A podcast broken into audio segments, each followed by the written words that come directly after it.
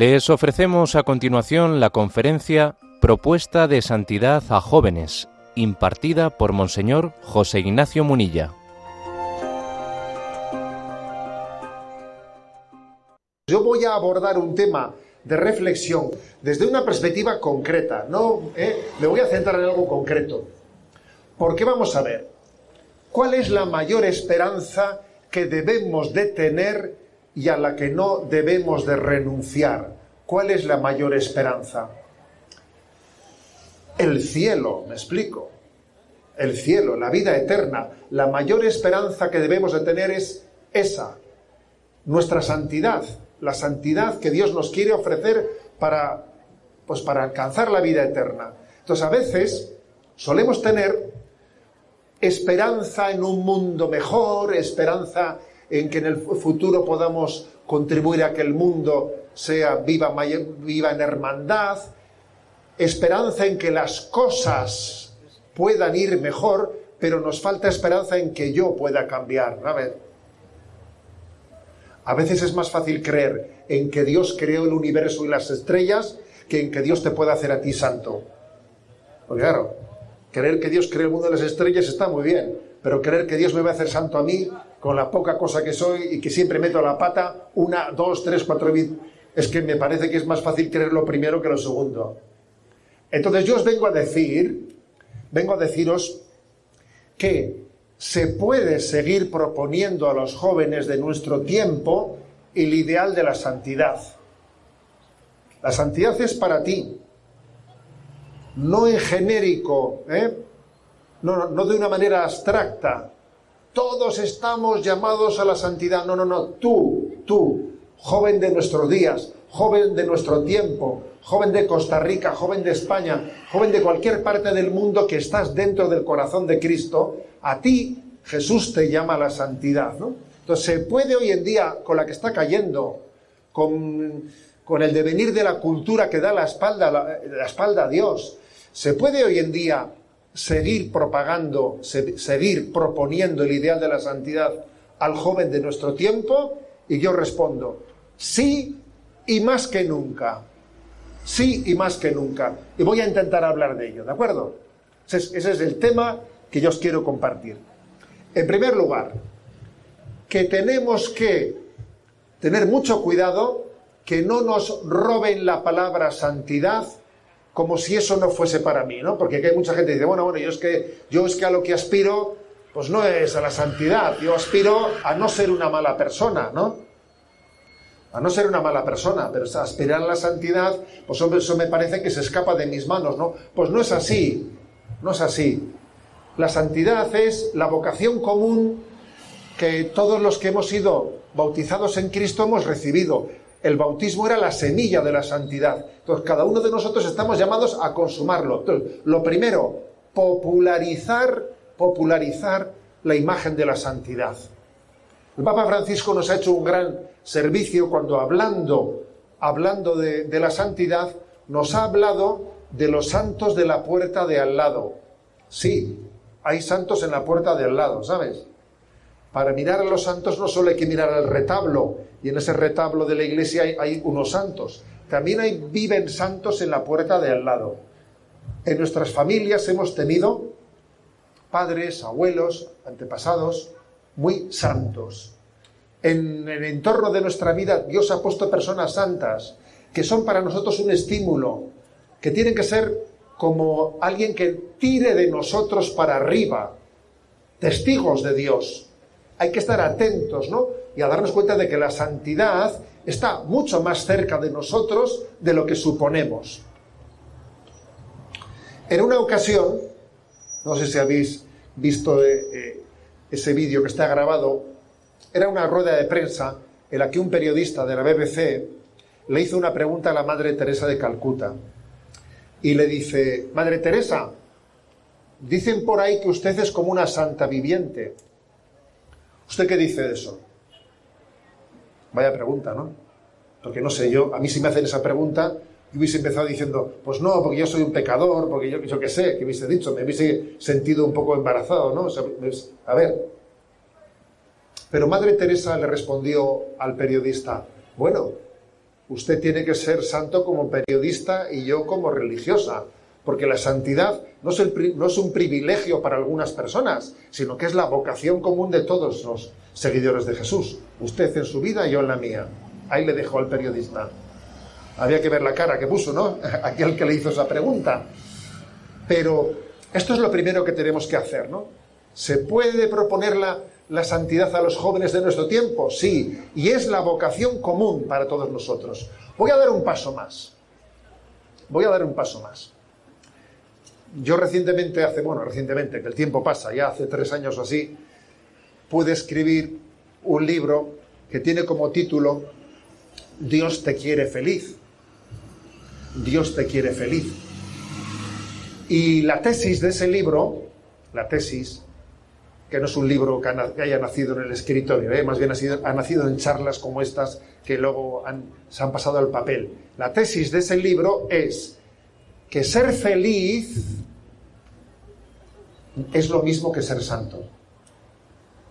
No son dos cosas distintas, es una sola cosa. ¿Cuál es la manera de ser feliz? Pues la manera de ser feliz es descubrir en tu vida la vocación que Dios te ha dado y seguirla. Así se es feliz, ¿no?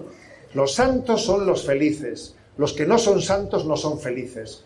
¿Y cuál es la manera de ser feliz? Pues ser santo. ¿Sabéis lo que os digo? Ser feliz y ser santo es lo mismo. Es una sola cosa. Ahora yo hago una pregunta. ¿Alguno de los que están aquí no quiere ser feliz? Porque la felicidad la identificamos todos como el deseo más profundo que tenemos dentro de nosotros. ¿Queremos ser felices un poquito? No, un poquito no. Queremos ser plenamente felices. Yo nunca he escuchado, yo quiero ser un poquito feliz. No. O sea, quiere ser feliz a tope. Eso está en nuestro ADN espiritual. Tenemos una llamada a la felicidad plena. Bueno, pues yo lo que te digo es que la felicidad, en la llamada a la felicidad plena coincide con la llamada a la santidad coincide con la llamada, no son dos llamadas, es, es una sola. Más todavía, te voy a decir, Dios ha sembrado en el corazón de todos nosotros, ha sembrado deseos. Tenemos deseos, ¿eh? muchos deseos, ¿no? Que nosotros los necesitamos ver cumplidos para ser felices. Para ser felices. Pues bien, Claro que esos deseos, sin duda, tienen que ser purificados, porque hay deseos que no son buenos, que no son santos, hay deseos que son egoístas, ¿eh? hay deseos que son materialistas, pero ojo, aunque haya deseos que tienen que ser purificados, no olvidemos que en el fondo Dios nos creó sembrando en nosotros profundos deseos. Y creo que un cristiano no es aquel que dice, tengo que renunciar a mis deseos, renuncio a mis deseos para poder ser santo. No, eso no es verdad. Si no parecería que la santidad es contraria a la felicidad humana. Y acabamos de decir que la santidad y la felicidad humana es lo mismo. Se identifican. Con lo cual tú no tienes que renunciar a tus deseos, para ser santo. Lo que tienes que hacer es purificarlos y descubrir que en tus deseos está escondida la presencia de Dios. Los deseos, cuando descubrimos que Dios sembró en nosotros el deseo de plenitud, el deseo de justicia, el deseo de amor, el deseo de paz, nos damos cuenta que Dios ha dejado inscrito en nuestro corazón el deseo de santidad el deseo de santidad plena y completa. Entonces, ¿por qué hoy en día existe la dificultad de la santidad? ¿Cuáles son las principales dificultades para alcanzar la santidad en nuestro día? A ver, si decimos que Dios ha sembrado en nosotros profundos deseos de plenitud, de justicia, de amor, etc., un gran problema que tenemos, un gran problema es que a veces nuestro corazón no tiene suficiente pasión, que no es pasional, que nuestro corazón está envejecido, que no tenemos grandes deseos, grandes deseos. que hemos adormecido nuestros deseos. Me vais a permitir que os ponga un ejemplo.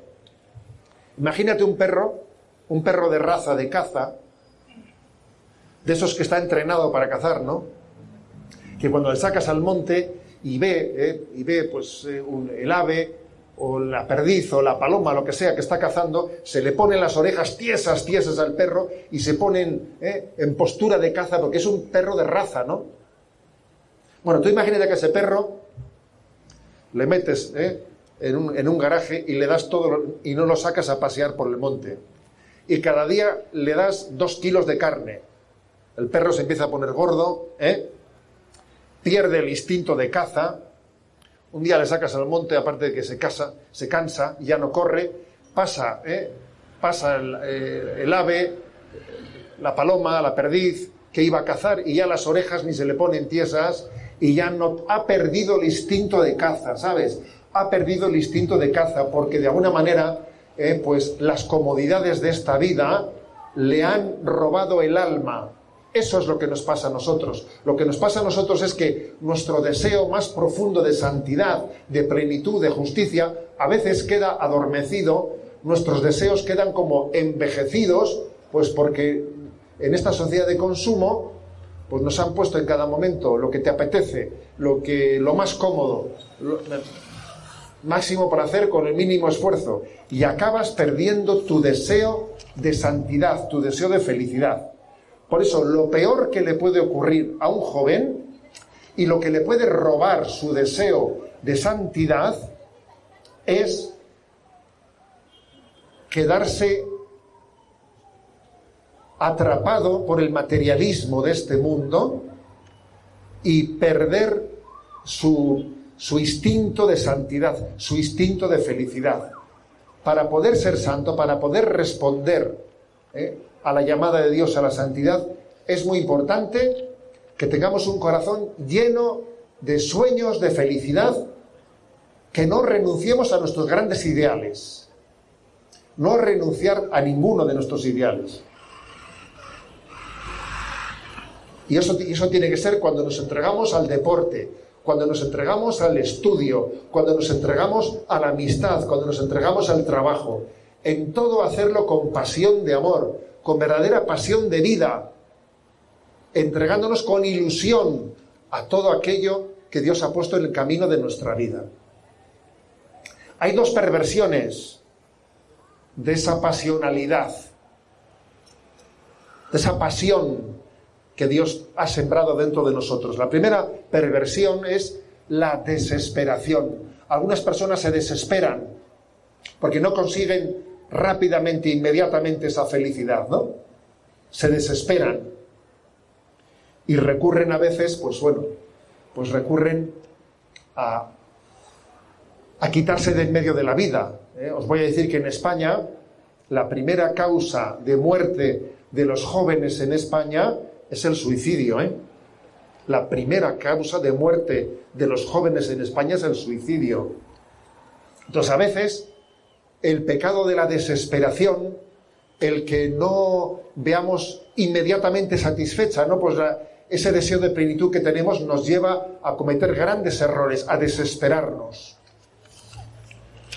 Y otro riesgo que existe, además de la desesperación, es hacer un pacto, un pacto de tibieza en esta vida, ¿no? Decir, bueno, pues como, como en el fondo no puedo, bueno, veo muy lejos alcanzar la santidad, voy a, voy a coger un punto intermedio, ¿no? Bueno, yo ni robo ni mato, con esto ya tengo suficiente, ¿sabes? Además los hay peores que yo, ¿sabes? Los hay peores. Yo me conformo con el cinquillo, ¿eh? Me conformo con el cinquillo, entonces renuncio al ideal de santidad, no quiero ser una mala persona, pero vamos, hago una especie de pacto de mediocridad, ¿no? Y eso, eso también es una perversión de ese deseo de santidad que Dios sembró dentro de cada uno de nosotros. Porque nuestro corazón ha sido creado para ser totalmente de Dios. Nuestro corazón tiene dueño, tu corazón tiene dueño, tu corazón es de Dios. Y si no se lo das totalmente a Dios, tu corazón no será feliz. Porque no nos podemos llenar de sucedáneos. A veces buscamos en un sucedáneo que no es Dios la plenitud de tu corazón y no lo puedes alcanzar. Así no lo alcanzarás. Entonces, me voy a atrever a proponeros tres, ¿eh? tres propuestas de vida, tres propuestas de vida para alcanzar la santidad y para no renunciar a esa plenitud, a ese deseo de totalidad, de felicidad que Dios ha sembrado en nuestros corazones. Son tres deseos que yo recientemente, ¿no? Pues entré como obispo en una nueva diócesis a la que el Papa me envió y en la homilía de, entrada, de inicio de ese ministerio episcopal, propuse estos tres deseos, ¿eh? estos tres ideales que también comparto con vosotros. A ver, el primero, voy a decir primero los tres juntos y luego explico cada uno. El primero, baila como si nadie te estuviese mirando. El segundo, ama como si nunca te hubiesen herido. Y en tercer lugar, trabaja como si no necesitases dinero.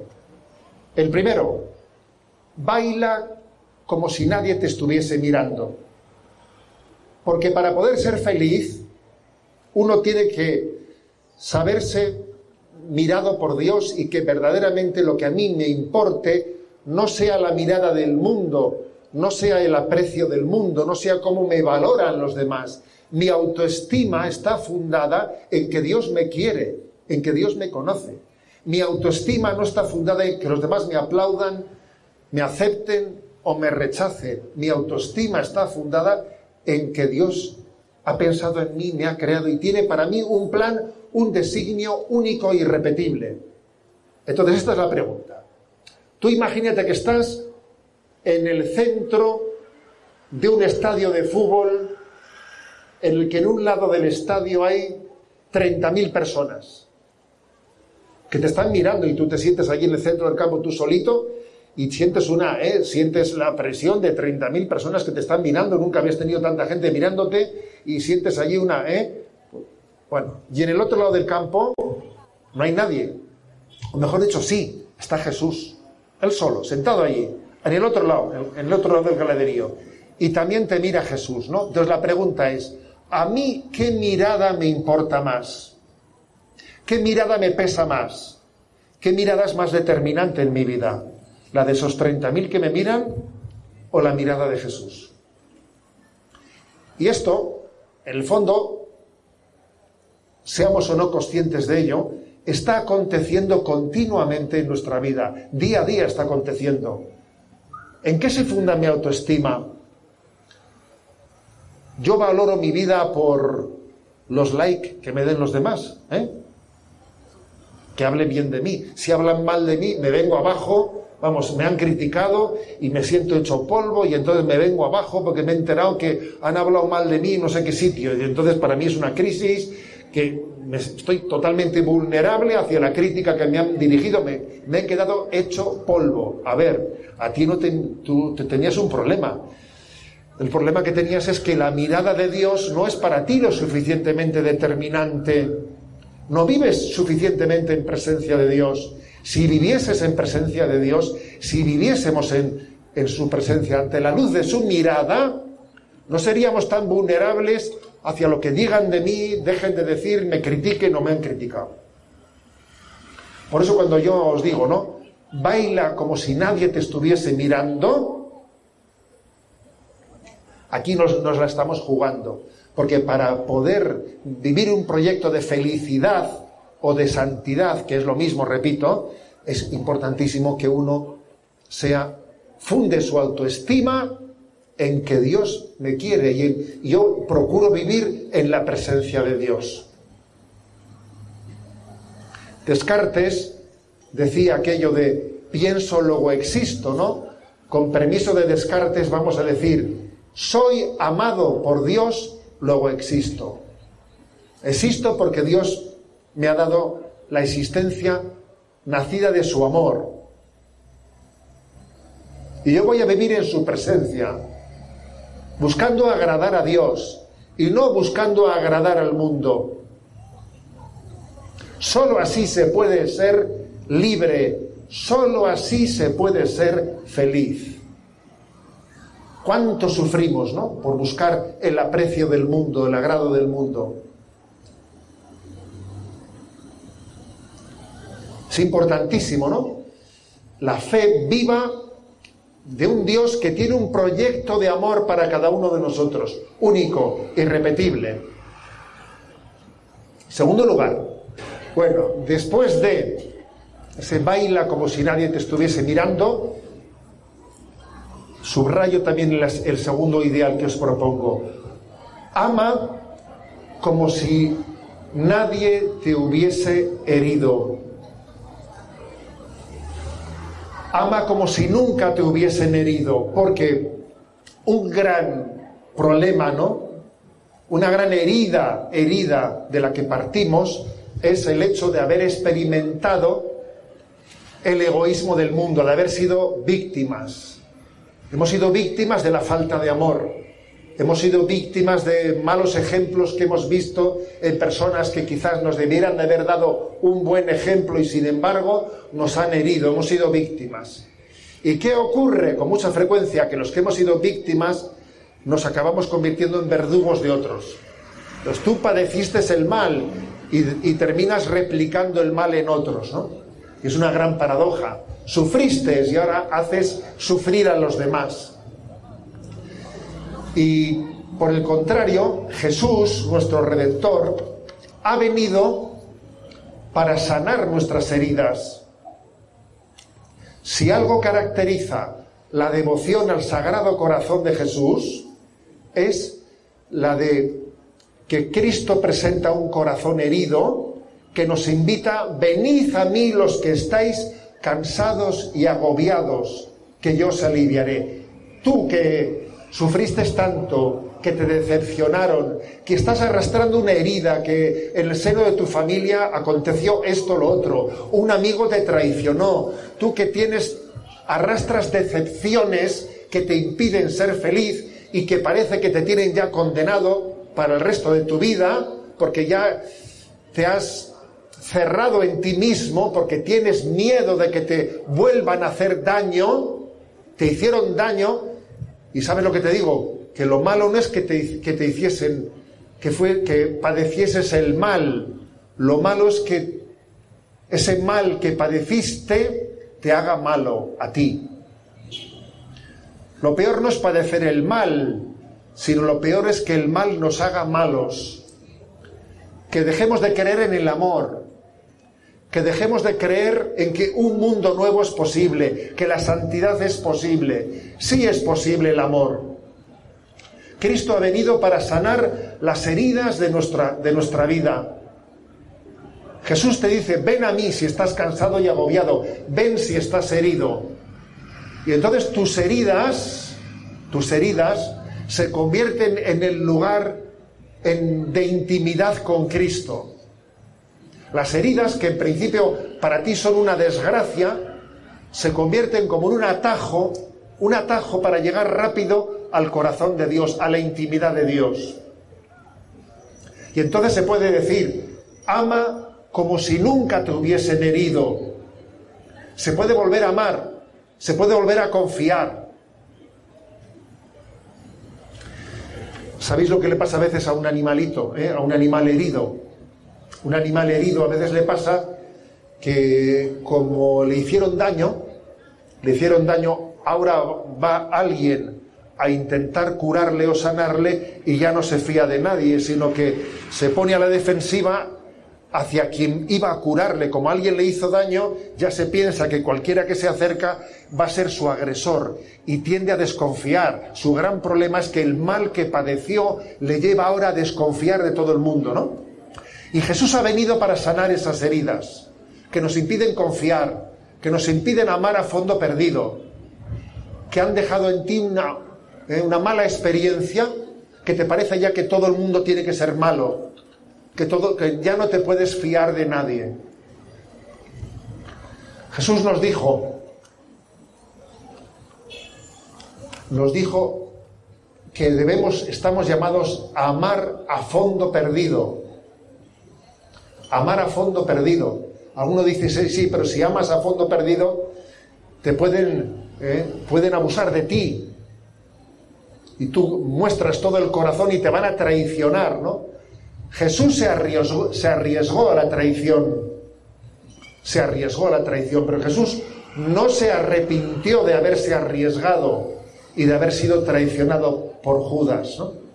Ama como si nunca te hubiesen herido.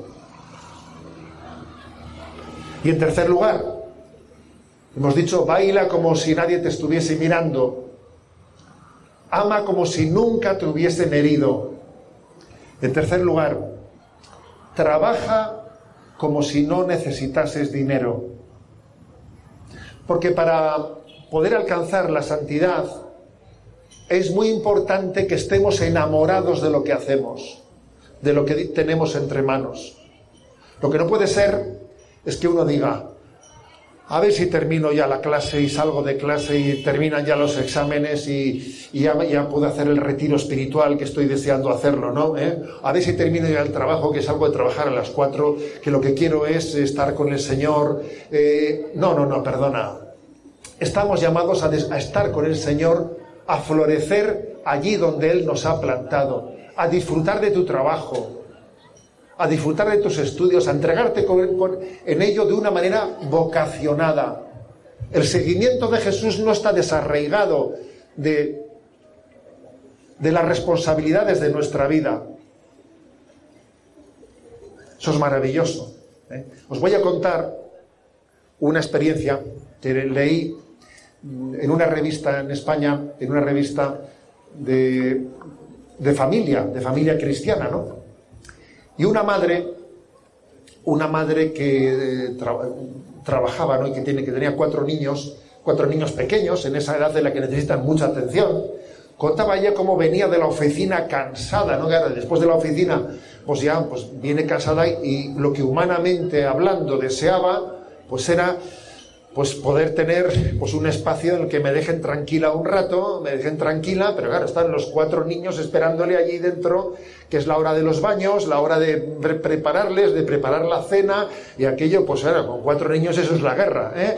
Y entonces contaba ya su testimonio que se acercaba a la puerta de casa y que ya oía detrás de la puerta el jaleo de los niños que estaban allí unos gritando, no sé qué. Entonces ella, pues viendo que dentro de su corazón venía como ese deseo de, de buscar, ¿eh? pues soledad, que nadie me estorbe, que nadie, que nadie me agobie ¿no? en este momento, y escuchando a los niños que le esperaban, decía que ella introducía la llave en la cerradura y se acordaba de la Eucaristía en la que Jesús dice, no, tomen y coman todos de él, este es mi cuerpo, tomad y comed, este es mi cuerpo, ¿no? Doy mi vida en alimento por vosotros. Yo me santifico entregando mi vida por mis hijos y en la oficina dando mi vida y floreciendo allí donde Dios nos ha plantado, no viviendo mi trabajo de manera amargada, sino viviéndolo vocacionadamente. Trabaja como si no necesitases dinero. No estudiamos por dinero, no trabajamos por dinero, lo hacemos porque estamos construyendo el reino de Dios, porque estamos colaborando con Dios en la transformación del mundo, cuando hacemos las cosas con verdadera vocación, vocación de amor. Es tan distinto encontrarte con alguien en un puesto de trabajo que hace las cosas vocacionadamente o por dinero, es tan distinto, es que se, lo notas, se lo notas en la manera de tratarte. Es tan distinto encontrarte a alguien que vive amargado en su trabajo, esperando a ver cuándo llega la hora para largarse de allí. Alguien que lo disfruta, que es capaz de, decirte, pues mira, me encargo de esto, me encargo del otro, me encargo de lo más allá, ¿no? Es tan distinto eso. Hace mucho me contaba alguien que había estado en el campo, porque el trabajo del campo con el ganado eh, pues es, es, duro, ¿eh? es duro, es esclavo. Y, y me, comentaba que se había encontrado con una persona que no hacía más que quejarse, que lo suyo era una queja, un lamento, porque no hay derecho, porque los que somos los que trabajamos en el campo no tenemos un día de fiesta a la semana, porque el ganado pues exige que todos los días estemos con él y no era más que quejarse, quejarse y quejarse, ¿no? Se encontró con otra persona que tenía esa experiencia de Jesús y entonces comienza a decirle, mira, mira, te voy, ven aquí, te voy a enseñar el sitio donde están, donde están los, eh, los pollos de las gallinas recién, recién, eh, recién nacidos. Ven, ven, que te voy a enseñar cómo está, cómo está brotando, brotando ya el grano de trigo. Ven, que estaba enamorado y estaba igual de ocupado que el otro, por supuesto, y tampoco se tenía un día, un día libre en la semana, pero estaba enamorado de lo que Dios había puesto entre sus manos, mientras que el otro estaba amargado. La santidad, por lo tanto, consiste en descubrir que Dios nos ha puesto allí donde quiere que florezcamos, que seamos felices, que nos entreguemos. Baila como si nadie te estuviese mirando. Vive en presencia de Dios. No busques la complacencia del mundo. No te acomplejes ante un mundo que te juzga, porque para ti lo que te importa es lo que Dios piensa de ti.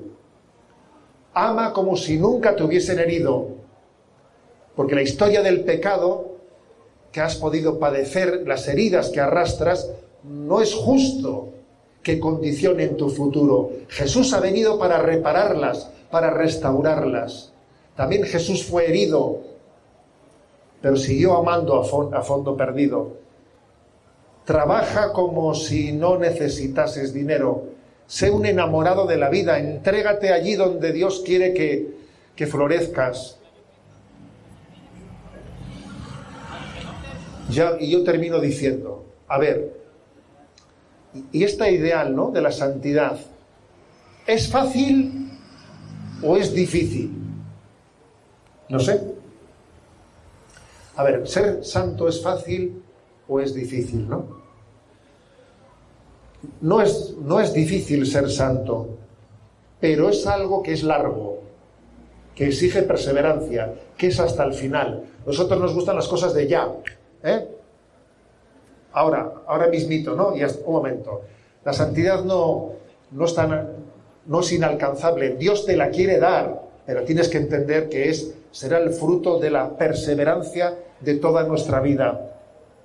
Por lo tanto, es importante en este camino la perseverancia, no cansarnos nunca de estar empezando siempre. Vivir el sacramento de la confesión como nuestro gran, aliado. El sacramento de la confesión es el gran aliado de los cristianos en este camino de la santidad. La adoración eucarística, las obras de misericordia que hagamos con los demás. No es difícil ser santo, Dios te lo quiere dar. Si Dios puede hacerte santo y Dios quiere hacerte santo, ¿quién lo va a impedir? Tú estás en peligro inminente de ser santo, porque Dios lo puede y Dios lo quiere. Y lo que hace falta es que uno pues sea dócil a eso, ¿no? Es, es clave, fijaros, es clave que tomemos el camino de la sencillez. Os decía que ser ser feliz y ser santo es lo mismo, ¿no? Es sencillo ser feliz. Lo difícil es ser sencillo. ¿eh?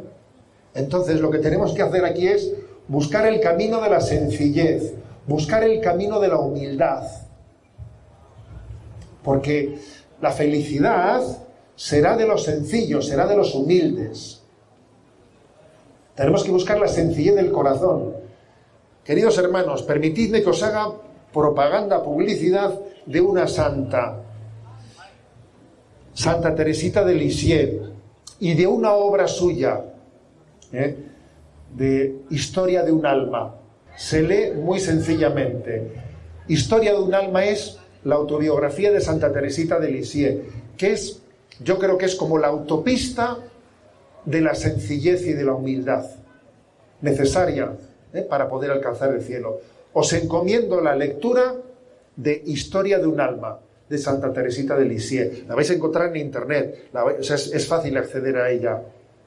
será una lectura preciosa que te dará deseo de un corazón sencillo, un corazón humilde, que es la única manera de ser feliz.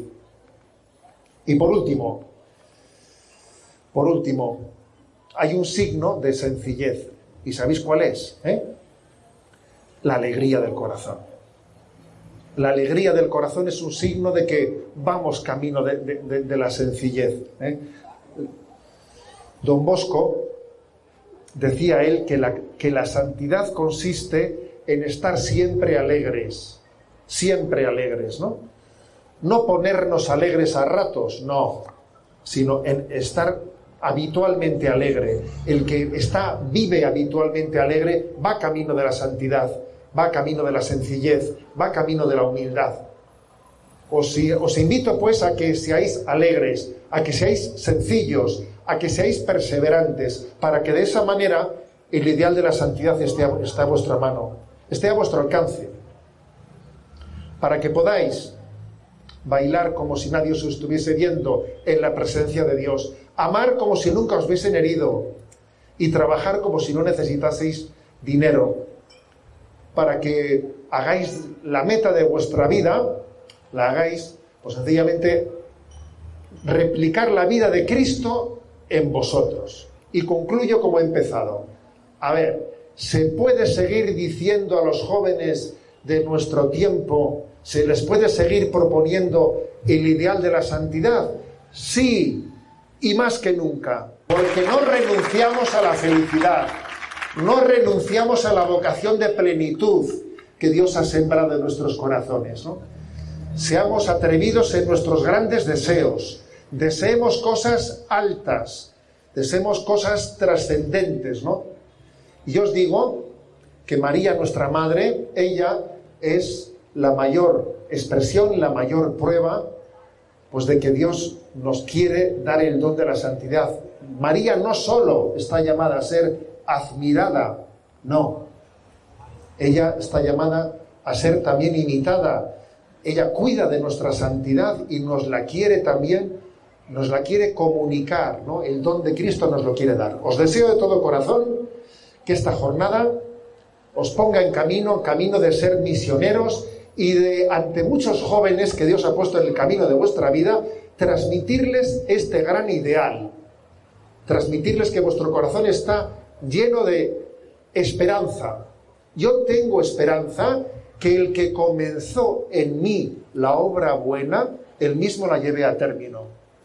Él comenzó en mí a darme el don de la santidad, que Él lo lleve a plenitud. Gloria al Padre, al Hijo y al Espíritu Santo.